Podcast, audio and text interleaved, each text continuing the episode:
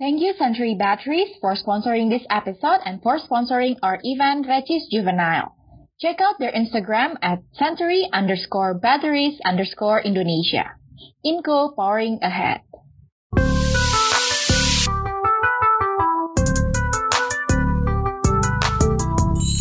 Micis, mikrofon Recis. Halo kawan Nicis, balik lagi di podcast Micis atau Mikrofon Recis bersama gue Anin. Gak kerasa ya kawan Nicis, setelah setahun lebih kita nggak ke sekolah, akhirnya belakangan ini sekolah udah mulai dibuka dan beberapa dari kita udah berkesempatan untuk balik lagi belajar di sekolah dalam PTM terbatas atau pembelajaran tatap muka terbatas. Nah, pastinya perasaan kita-kita ini macam-macam. Mulai dari yang seneng banget ketemu teman, takut ketemu teman, atau sampai benar-benar campur aduk semuanya. Tapi ada juga sebagian kita yang udah PW nih sama PJJ atau masih memilih untuk mengikuti PJJ karena satu dan lain hal. Nah, kebetulan banget hari ini kita kedatangan tiga narasumber yang bakal bagiin ceritanya seputar pengalaman PTM terbatas dan juga PJJ. Langsung aja kita sambut Marvel, Rena, dan Selin. Halo semuanya. Halo semuanya. Hai.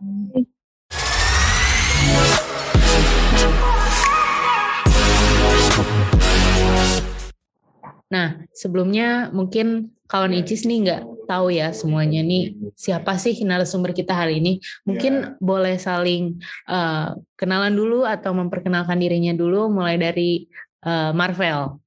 Silakan. Oke, halo semuanya. Jadi kenalin nama gue Marvel. Di sini gue kelas uh, 12 IPS 1 dan di sini gue mewakilin suara teman-teman kelas 12 yang mengikuti PTM terbatas. Salam kenal semuanya. Wah, halo Marvel. Welcome to Micis. Lanjut kita ada Rena. Mungkin Rena bisa memperkenalkan dirinya dulu. Oke, halo semua. Aku Rena Elvareta Surya Tantra. Aku dari kelas 11 IPS 3 dan di sini aku bakal mewakilin angkatan kelas 11 yang mengikuti PTM terbatas juga. Wow, keren keren keren. Nah, yang terakhir kita ada Sel ini. Halo semua, aku Selin Melo dari 10 IPS 2 dan aku di sini buat mewakili teman-teman kelas 10 yang dari uh, pembelajaran jarak jauh. Oke, nah untuk sebagai pertanyaan pembuka nih, aku pengen tanya, sebenarnya alasan kalian memilih PTM dan PJJ itu apa sih? Mungkin bisa dari Selin dulu karena PJJ sendiri nih. Kenapa nih Selin uh, memilih PJJ padahal udah ada kesempatan PTM terbatas? Mungkin bisa diceritain dulu. Sebenarnya dari awal aku juga udah semangat mau ikut PTM, tapi jadi ngurungin niat buat ikut PTM gara-gara ngelihat jadwal pembelajarannya tuh padat banget di PTM karena uh, satu hari itu ngemuat 6 mata pelajaran dan satu mata pelajaran itu cuma 45 menit dan aku jadinya lebih milih buat PJJ karena ngerasa jadwalnya itu padat banget. Oh iya iya iya, memang sih ya kalau PTM ini semuanya dipadetin jadi satu hari dan pelajaran-pelajaran yang prioritas itu dijadiin satu semua. Kalau menurut Marvel nih gimana dari sudut pandang kelas 12 kan mungkin bebannya lebih banyak, harus mempersiapkan buat uh, eh, SBM juga dan lain-lain. Menurut Marvel uh, apakah jadwal PTM ini padat atau malah bagus? Oke, jadi kalau menurut aku sih memang uh, sesuai dengan yang tadi Selin bilang memang lebih padat apalagi kalau uh, kelasku kelas 12 itu kebagiannya itu mata pelajaran yang minat semua. Jadi kayak geografi, sosiologi, ekonomi itu dipadatin jadi satu. Ditambah ada uh, tiga mata pelajaran wajib itu kalau kelasku kebagiannya itu mate, bahasa Indonesia dan bahasa Inggris. Ngerasa lebih padat jelas karena sebelumnya kan cuma uh, tiga pelajaran dalam satu hari Cuma ya karena PTM juga jadi aku ngerasa lebih enjoy karena bisa belajar bareng teman-teman juga. Itu sih. Hmm, benar benar benar. Kalau PTM ini emang sih ya, kita jadi ketemu teman, ketemu guru, jadi kesannya lebih santai dan juga bahkan nggak kerasa nggak sih Marvel kalau kita PTM tuh tiba-tiba tuh udah kelar aja pelajarannya. Iya bener bener banget nggak kerasa banget kalau di rumah tuh kan karena sendirian jadinya kayak kerasa banget gitu. Aduh kapan sih pelajarannya selesai dan segala macam. Kalau di PTM itu kayak ya udah mulai tahu-tahu selesai gitu. Hmm, benar-benar benar. Kalau Rena gimana nih? Menurut kamu kenapa kamu uh, memilih PTM ini? Kalau aku milih PTM ini karena emang dari udah lama banget aku pengen ketemu teman, pengen belajar lagi di sekolah dan aku juga udah jenuh sama uh, sekolah online terus-terusan. Makanya aku milih PTM ini, Nin. Oke, sebenarnya ini menarik juga ya kalau kita lihat karena aku sendiri kan juga dari kelas 11 nih. Aku belum pernah ketemu teman-teman selama satu tahun penuh dari kelas 10. Nah, dengan PTM ini gimana Ren? Menurut kamu bisa lebih kenal gak sama teman-temannya? Atau akhirnya ketemu guru nih setelah setahun dari laptop aja gitu? Menurut aku PTM ini asik sama bagus ya. Soalnya walaupun mungkin nggak semua kita bisa ketemu teman-teman kita tapi akhirnya kita bisa tahu oh dia kayak gimana sih? Oh dia kayak begini. Kita juga bisa kenal sama guru-guru kita secara langsung. Kan kalau dari online itu pasti beda ya gitu. Berarti kesan pertama untuk PTM seru lah ya Iya, seru banget sih kalau aku. Oh, Seru-seru. Kalau dari Marvel gimana nih? Menurut Marvel kesan pertamanya gimana? Oke, kalau aku sendiri sih ngerasainnya juga sama, kurang lebih sama kayak Rena. Seneng jelas, dan senengnya ini tuh berasa kayak jadi anak kecil lagi gitu yang ngebayangin oh besok bakal kayak gimana ya PTM sampai ya bisa dibilang kayak susah tidur gitulah. Setelah berapa lama ya? Satu setengah tahun ya jadi anak rumahan sekarang bisa ngerasain sekolah yang benar-benar sekolah. Meskipun memang masih ada batasan dari protokol kesehatan dan segala macamnya tapi ya ngerasa kerinduannya terbayarkan gitu. Wah, bener sih. Itu udah bener-bener menjabarkan lah ya kerinduan kita untuk balik lagi ke sekolah, hidup uh, hampir normal lah ya bisa dibilang. Nah, kita sekarang beralih ke PJJ. Menurut Selin, gimana nih hybrid learning kan ini pertama kali nih kita lakukan. Apakah uh, apa namanya? Mungkin perhatian gurunya jadi terpecah jadi dua atau gimana tuh kalau dari sisi atau sudut pandang PJJ? Kalau dari yang aku rasain sih sebenarnya perhatian gurunya nggak begitu kepecah ya. Masih uh, buat yang ke PJJ juga masih ada perhatiannya. Sama aja kayak waktu PJJ biasa. Cuma ya jadi uh, makin kalau di PJJ-nya jadi makin kerasa aja pada kayak gitu kak. Lagi kayak dari meet satu langsung pindah ke meet yang lain, terus langsung harus ikut pelajaran yang lain lagi. Hmm, iya, iya, uh, makin kerasa padatnya aja sih. Tapi kalau dari perhatian gurunya nggak begitu kepecah. Hmm, tapi menurut kamu apa namanya? Mungkin ada namanya Zoom fatigue ya, kayak kelelahan setelah Zoom banyak gitu. Itu kerasa nggak sih di PJJ atau uh, biasa aja karena durasinya kita bisa bilang pendek ya karena cuma 45 menit, biasanya kan kita 60 menit nih. Nah, tapi menurut aku tuh Zoom fatigue-nya malah jadi kerasa banget karena uh, walaupun cuma 45 menit tapi ini 6 mata pelajaran nonstop harus meet terus Kak. Jadi kayak lebih lama di meet-nya jadi lebih kerasa. Hmm, benar benar benar. Agak jarang juga ya uh, semenjak PTM terbatas ini dan hybrid learning itu kita uh, pakai Google Classroom karena kan kita harus apa namanya membagi perhatian kedua grup lah ya bisa kita bilang. Nah untuk cara belajarnya nih, aku penasaran. Menurut kalian efektif gak? Atau dengan waktu yang pendek ini terlalu cepat jadinya apa namanya pelajaran yang peminatan ini malah jadi nggak dapet esensinya. Menurut kalian gimana nih? Mungkin uh, bisa dari Marvel dulu.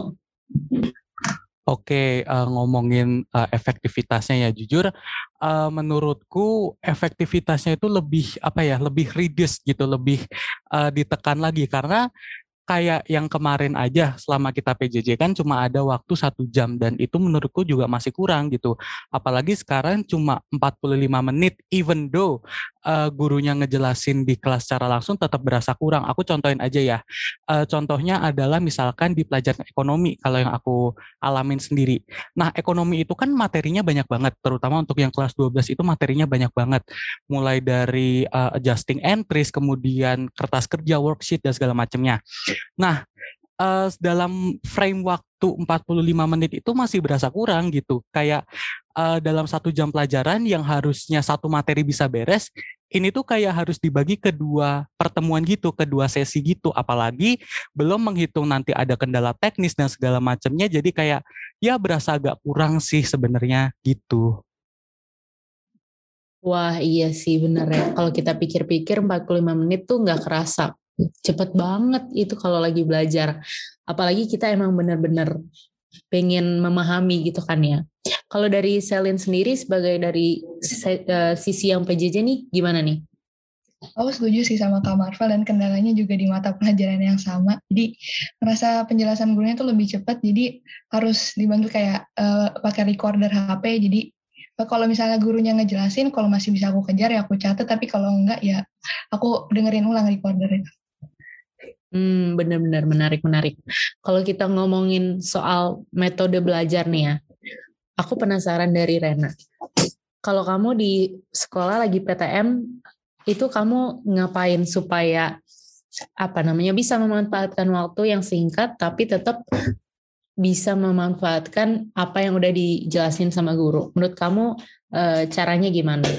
Di screenshot kah atau di foto kah catatan gurunya yang di, di papan tulis? Karena kan uh, kita punya banyak gadget kan ya bisa dibilang uh, laptop ada uh, eh, HP ada tinggal gimana kita pakainya. Menurut kamu gimana Ren? Um, kalau aku ya aku screenshot juga sama foto penjelasan gurunya di papan tulis sama aku juga nyatet sendiri. Jadi kalau menurut aku dengan nyatet apa yang terutama yang ditulis atau yang dijelasin di papan tulis ya itu bisa membantu aku buat lebih paham sama pelajarannya. Selain itu kan kebetulan banget uh, juga PTM kesempatan buat aku bisa langsung menanyakan sama gurunya kalau misalnya aku kurang mengerti sama pelajaran itu. Hmm, ya ya ya ya, paham banget sih. Jadi walaupun cuman sebentar kita masih bisa ada catatannya untuk kita ulang lagi gitu ya dari rumah. Iya benar. Oke oke oke. Nah dari kita kan udah ngomong ini dari segi mungkin pengalaman langsung ya mengalami belajar offline dan online juga selama hybrid learning ini. Um, aku aku penasaran sebenarnya kan banyak nih mungkin kawan-kawan Icis atau mungkin orang tua yang dengerin Micis nih penasaran sebenarnya aman nggak sih ke sekolah di masa seperti ini? Kan kita nggak tahu apakah kasusnya akan naik lagi akan parah lagi atau akan stabil di bawah terus kasusnya untuk uh, saat ini. Menurut kalian gimana sih pelaksanaan protokol kesehatan di sekolah itu apakah aman atau masih banyak yang lalai atau semuanya terjamin uh, semua uh, apa namanya terjamin akan tetap terus terjaga dan diusahakan semuanya aman. Menurut dari Marvel nih gimana nih? Oke, ngomongin soal protokol kesehatan. Uh, di sekolah itu tim dari sekolah itu sudah menyiapkan protokol kesehatan dengan sebaik mungkin dan memang penerapannya luar biasa ketat ya. Uh, Rena sebagai uh, teman yang sesama PTM juga mungkin tahu soal hal ini. Jadi ketika kita masuk ke sekolah, kita akan diminta untuk cuci tangan, kemudian juga untuk ukur suhu, bahkan di setiap lorong kelas itu di, udah disediain ada fasilitas wastafel dan di depan setiap kelas itu ada hand sanitizer juga dan uh, setiap pagi terus ketika ketika istirahat gitu gurunya selalu ngingetin ayo jaga protokol kesehatan uh, pakai masker jaga jarak dan segala macamnya. Bahkan kalau misalnya nih uh, kita ketahuan nih di kelas uh, ngegerombol dikit aja tuh kita udah dimarahin sama gurunya. Memang bener-bener seketat itu gitu. Dan pulangnya itu juga diatur gitu. Jadi uh, kelas duluan mana yang boleh turun kelas mana habis itu kelas mana gitu. Jadi kalau misalkan masalah takut enggaknya ke sekolah jelas itu aman banget. Jadi nggak perlu takut gitu Wah, berarti emang benar-benar udah ditekankan iya, semuanya dilaksanakan dengan seketat itu ya, benar-benar terjaga gitu protokol kesehatannya. Nah, tapi aku penasaran nih. Tadi kan Marvel sempat bilang kalau misalnya di kelas kalau bergelombol itu bakal ditegur guru. Nah, aku penasaran kalau misalnya lagi istirahat itu kan kita makan ya. Makan kita buka masker, mungkin uh, sempat ngobrol juga. Kalau kayak gitu apakah ada guru yang tetap ngawasin atau gimana? Mungkin Rena bi bisa jawab. Uh, kalau pengalaman aku pas PTM itu, jadi tetap ada guru yang ngawasin. Jadi dari pelajaran sebelumnya nunggu uh, guru di pelajaran selanjutnya. Terus kita juga sebenarnya pas istirahat aku sama teman-teman aku nggak makan juga sih. Jadi masih aman, tapi tetap pasti ada guru di kelas yang bakal ngawasin kita gitu. Oke, oke, oke. Berarti semuanya emang benar-benar dimonitor dan diliatin terus ya, biar nggak ada yang lalai. Kalau kita lagi ngomongin ya. istirahat nih, waktu istirahat kan aku dengar-dengar tuh pendek banget nggak sih? Cuma 15 menit ya, kalau nggak salah. Yes, yes, cuma 15 menit. Hmm. Dan setiap jadwal apa setiap ganti pelajaran itu cuma ada kalau nggak salah 5 menit jarak antar pelajaran itu. Betul. Nah, kalau gitu apakah bisa istirahat dengan leluasa gitu mungkin ya? Menurut kalian gimana ini? Ada yang mau menanggapi mungkin? Mau dari Rena dulu, aku dari aku dulu. Gimana, Rena? Uh, boleh, mau Marvel dulu? Oke, oke aku dulu yang menanggapi ya. Uh, kalau mungkin kalau Rena kan kasusnya nggak makan ya kalau pas istirahat, jadi mungkin akan sangat cukup gitu dengan frame waktu segitu. Tapi kalau menurut aku even ya, even aku kan juga bawa uh, sering bawa cemilan juga ketika PTM itu menurut aku cukup cukup banget gitu karena sebelum pandemi pun juga udah terbiasa dengan waktu yang 15 menit itu jadi nggak masalah buat aku gitu. Cuma kalau ngomongin yang uh, pergantian pelajaran ini ya, ini sebenarnya aku juga mau apa ya bisa dibilang bukan mengasihani sih lebih kayak uh, pay tribute lah semacam pay tribute gitu buat uh, rekan-rekan yang PJJ karena kan harus pindah dari satu meet ke meet yang lain dan dalam waktu lima menit itu juga akan kerasa apa ya dalam tanda kutip berusaha gerusu gitulah gitu. Wah, iya iya benar-benar. Bisa kebayang sih ya orang kita biasanya 25 menit kalau lagi PJJ full itu rasanya cepet kita nggak gak sempet gitu untuk bikin makanan mungkin atau makan juga sekalian ke toilet dan segala macam. Ini jauh lebih pendek waktunya. Kalau menurut kamu gimana Selin? Dengan waktu yang sependek ini, mungkin uh, kamu udah melakukan apa aja atau malah nggak bisa ngapa-ngapain? Mungkin uh, bisa di-sharingkan tentang ini gitu. Jadi waktu lima menit itu sih paling ya cuma minum, terus langsung benar tadi jadi setelah selesai meet yang satu langsung siap-siap pindah ke meet yang lainnya lagi. Jadi nggak sempat buat makan atau apa gitu. Paling ya uh, mentok-mentok buat ke toilet sih disempet-sempetin. Wah, wah berarti emang iya, benar-benar short banget ya waktunya, terbatas banget. Tapi ya mungkin emang ini apa namanya? Mungkin downside-nya ya sisi uh, yang kita harus ngalah dari PTM terbatas ini dan juga hybrid learning.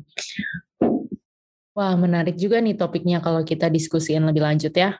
Nah, selanjutnya aku penasaran juga dari Selin, aku boleh tahu nggak sih uh, perasaan kamu untuk tetap pilih ikut PJJ ini gimana? Apakah di kelas kamu lebih banyak yang ikut PJJ kah atau uh, lebih banyak yang ikut PTM? Kalau di kelas aku sih lebih banyak yang ikut PJJ, nggak sampai 50% yang ikut ke PTM itu dan kebanyakan dari kita juga ngerasa uh, di PJJ ini lebih padat banget itu kak. Hmm, gitu ya. Oh, berarti kalau gitu kelas kamu yang PTM dikit banget nggak sih, Selin? Iya, cuma 10 orang. Udah kayak less private itu ya. Oke, oke, seru-seru. Tapi kalau aku boleh tahu nih, uh, apakah nanti pada akhirnya kamu akan uh, coba ikut PTM atau kalau selama masih bisa PJJ, kamu akan PJJ terus? Ini sih mulai memutuskan untuk ikut PTM karena di PJJ juga kendalanya eh, kadang-kadang tuh layar di meet gurunya yang nyorot ke papan tulis tuh suka blur gara-gara sinyal, jadi kurang jelas. Jadi minta teman yang PTM buat fotoin. Hmm, iya iya iya. Aku juga dengar-dengar tuh salah satu kendala hybrid tuh memang itu ya, karena kan gurunya harus ngejelasin di papan tulis juga, tapi harus uh, lewat Google Meet juga supaya semuanya bisa lihat.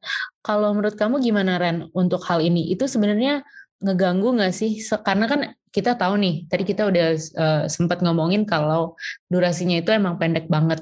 Nah, aku juga sempat dengar-dengar kalau misalnya dengan durasi yang short ini kadang masih banyak kendala dari segi fasilitas gitu. Mungkin yang karena internetnya nggak stabil atau kameranya yang agak buram atau gimana gitu. Menurut kamu gimana Ren? Iya. Iya, jadi aku sharing sedikit ya. Sebenarnya kelas aku itu lumayan banyak yang ikut PJJ, eh, PTM sampai 20 lebih, jadi kita dibagi dua kelompok. Jadi sebenarnya aku dua minggu sekali kan. Ada minggu di mana aku ikut PJJ. Nah, aku ngerasain apa yang Selin rasain juga kalau uh, pas PJJ papan tulisnya itu nggak kelihatan, kurang efektif juga dan sinyal dari gurunya juga kadang lemot. Itu juga uh, membuat kita juga lebih uh, tambah singkat lagi gitu untuk memahami untuk belajar materi yang sedang diajarkan itu. Apalagi durasinya yang pendek uh, membuat kita juga semakin terbatas kan melalui belajar dari rumah itu. Itu sih. Iya iya iya ya. Itu memang ya sesuatu yang nggak bisa kita hindari mungkin ya dengan seperti ini kondisinya. Kalau dari Marvel sendiri gimana? Mungkin ada uh, pandangan lain atau pendapat lain mengenai hal ini atau mungkin uh, selama ini sinyalnya bagus terus, jadi uh, kelihatan terus penjelasan gurunya di papan tulis. Oke, kalau yang ini sebenarnya aku jatuhnya malah jadi curhat sih, tapi nggak apa-apa lah ya. Uh, aku juga ngerasain apa yang dirasain sama Rena, apa yang dirasain sama Selin juga, karena kan ada beberapa temanku yang juga ikut uh, PJJ gitu ya, dan uh, setiap kali pelajaran tuh mereka selalu ngeluh gitu, file papanya nggak kelihatan, file papanya nggak kelihatan. Alhasil uh, aku nih kadang-kadang yang dimintain tolong sama gurunya untuk uh, fotoin, kemudian kirim ke grup kelas buat yang PJJ gitu biar kelihatan. Dan kadang-kadang tuh yang annoying tuh gini, Anin. Um, misal ya, uh, aku kan jadwalnya itu pagi itu mate, kemudian ada sosiologi, kemudian ada ekonomi ya kan. Nah kalau mate sama ekonomi jelas kan pakai papan karena kan ada hitung-hitungan dan segala macamnya. Nah sosiologi ini tuh nggak pakai papan gitu kan karena gurunya hanya uh, apa ya lebih ke screen sharing di meet dan segala macamnya gitu. Nah uh, ketika pelajaran mate aku pernah pengalaman ini pengalaman baru banget sih pengalaman kemarin ketika mate itu papannya itu bener-bener blur nggak kelihatan sama sekali di meet sampai teman-teman yang di rumah yang PJJ itu pada ngeluh semua gitu kan. Akhirnya yaudah fotoin aku fotoin gitu. Nah anehnya ketika sosiologi papanya itu jelas kelihatan jelas sejelas-jelasnya gitu. Nah kemudian ketika masuk ekonomi papanya ini ngeblur lagi gitu. Jadi bahkan yang sampai ekonomi itu saking parahnya aku harus nge-record sampai join meet lewat HP dan ternyata nggak berhasil juga udah dicoba segala cara juga uh, nggak berhasil juga bahkan harus sampai nge-record gurunya ngejelasin juga jadi ya aku ngerasain juga gitu apa yang dirasain oleh both Rena dan Selin gitu dan aku juga masih belum tahu apakah uh, akan seperti ini terus atau gimana gitu ya. Aku berharapnya sih uh, bisa dibenarkan uh, oleh pihak sekolah supaya ya uh, pembelajarannya itu nggak hanya menguntungkan yang PTM aja, tapi yang PJJ itu juga nggak merasa apa ya nggak merasa dalam tanda kutip di nomor dua kan gitu. Wah ya benar-benar setuju sih. Tapi itu kocak banget kalau bisa gitu internetnya. Mungkin internetnya juga capek ya sama hitung-hitungan. mungkin, mungkin. Capek gitu, harus belajar terus. Aduh, ngitung lagi, ngitung lagi. Tapi memang sih ya, mungkin salah satu hal yang perlu kita highlight dari PTM terbatas ini, memang agak mungkin agak tidak mungkin untuk apa kedua belah pihak atau sisi dari PJJ dan PTM ini supaya dua-duanya tuh prima gitu dapat hasilnya. Itu kan nggak mungkin ya karena semuanya punya keterbatasan gitu. Tapi yang sekarang jadi pertanyaan adalah gimana caranya kita ini bisa mengusahakan yang terbaik untuk uh, kedua sisi ini supaya benar kata yang Marvel tadi uh, bilang kalau supaya nggak ada sisi yang merasa di nomor dua kan atau lebih dikurangi ya fasilitasnya mungkin bisa dibilang kayak gitu. Nah untuk hal ini mungkin uh, kalian bertiga punya saran nggak nih yeah. untuk improvement hybrid learning selanjutnya? Mungkin bisa didengar oleh uh, pihak sekolah juga, mungkin bisa didengar oleh orang tua juga, atau kawan-kawan ICIS yang dengerin uh, hal ini gitu, podcast ini gitu. Mungkin kita semua sebagai warga sekolah dan pihak-pihak yang aktif mendukung PTM terbatas ini bisa melakukan yang terbaik untuk ke depannya supaya lebih improve lagi supaya semuanya dapat yang terbaik dari uh, segi dan sisinya masing-masing. Mungkin ada yang mau berpendapat dulu tentang hal ini? Uh, mungkin dari Selin dulu kali ya. Ya, mungkin dari Selin. Ya, dari kelas 10 dan juga PJJ mungkin ya karena ini memang benar-benar uh, percobaan baru dan Selin juga dari kelas 10 kan baru juga dengan seluruh hal ini gitu. Uh, menurutku sih yang jadi kendalanya tuh yang tadi padatnya jadwal pelajarannya itu yang bikin uh, kita belajarnya jadi kurang efektif banget. Kalau misalnya masalah layarnya itu kan kita masih bisa minta tolong ke teman buat fotoin. Nah, tapi kalau dari yang padatnya jadwalnya ini yang bikin kayak otak juga butuh waktu yang lebih lagi untuk memproses apa yang gurunya jelasin.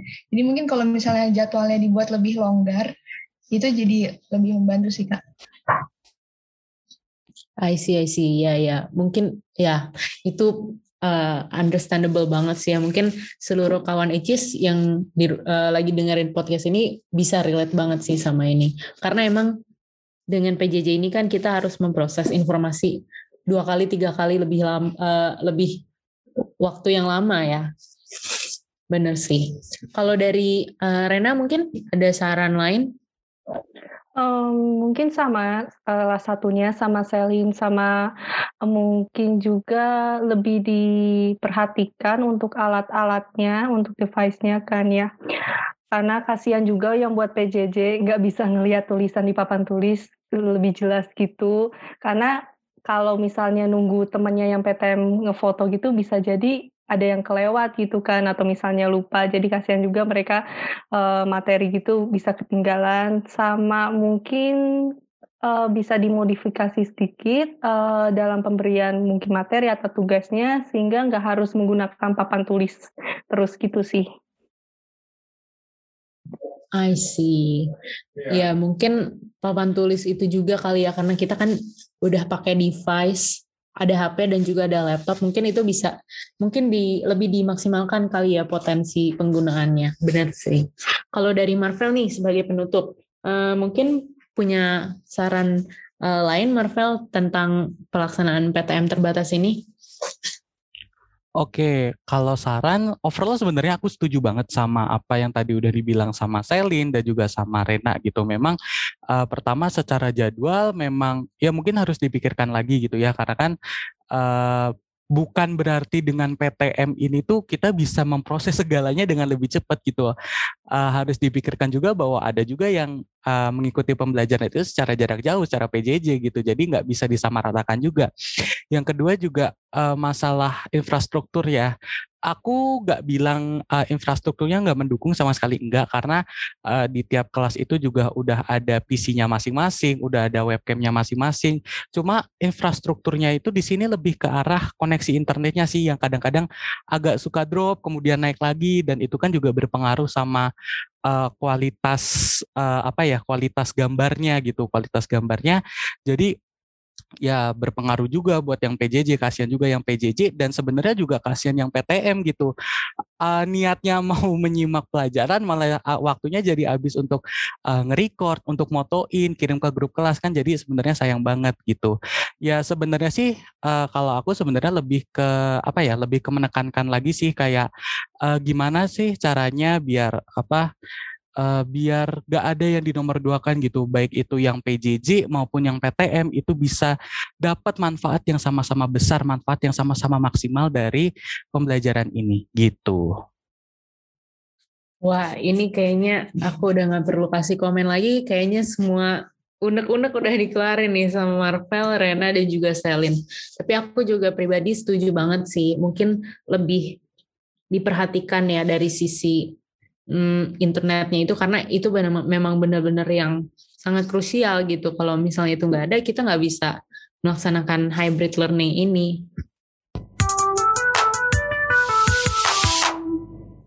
Nah, kawan Icis, itu dia podcast mengenai pembahasan PJJ dan PTM terbatas serta hybrid learning yang SMA Regina Pacis Bogor sedang lakukan. Mungkin segitu aja untuk episode kali ini. Stay tune terus Dan jangan lupa follow Spotify kita di Microphone Recis dan follow Instagram kita di Micis Podcast. Last but not least, jangan sampai kalian ketinggalan sama pembicaraan kita di Micis selanjutnya. Thank you banget buat ketiga narasumber kita hari ini, Marvel, Rena, dan juga Selin, udah meluangkan waktunya untuk mau berbagi cerita seputar hybrid learning di sekolah kita. Thank you banget udah dengerin, dan sampai jumpa di episode selanjutnya. Dadah!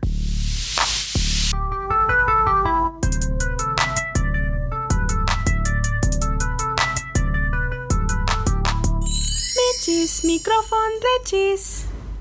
Once again, thank you Century Batteries for sponsoring our event. Century Batteries, Inco powering ahead.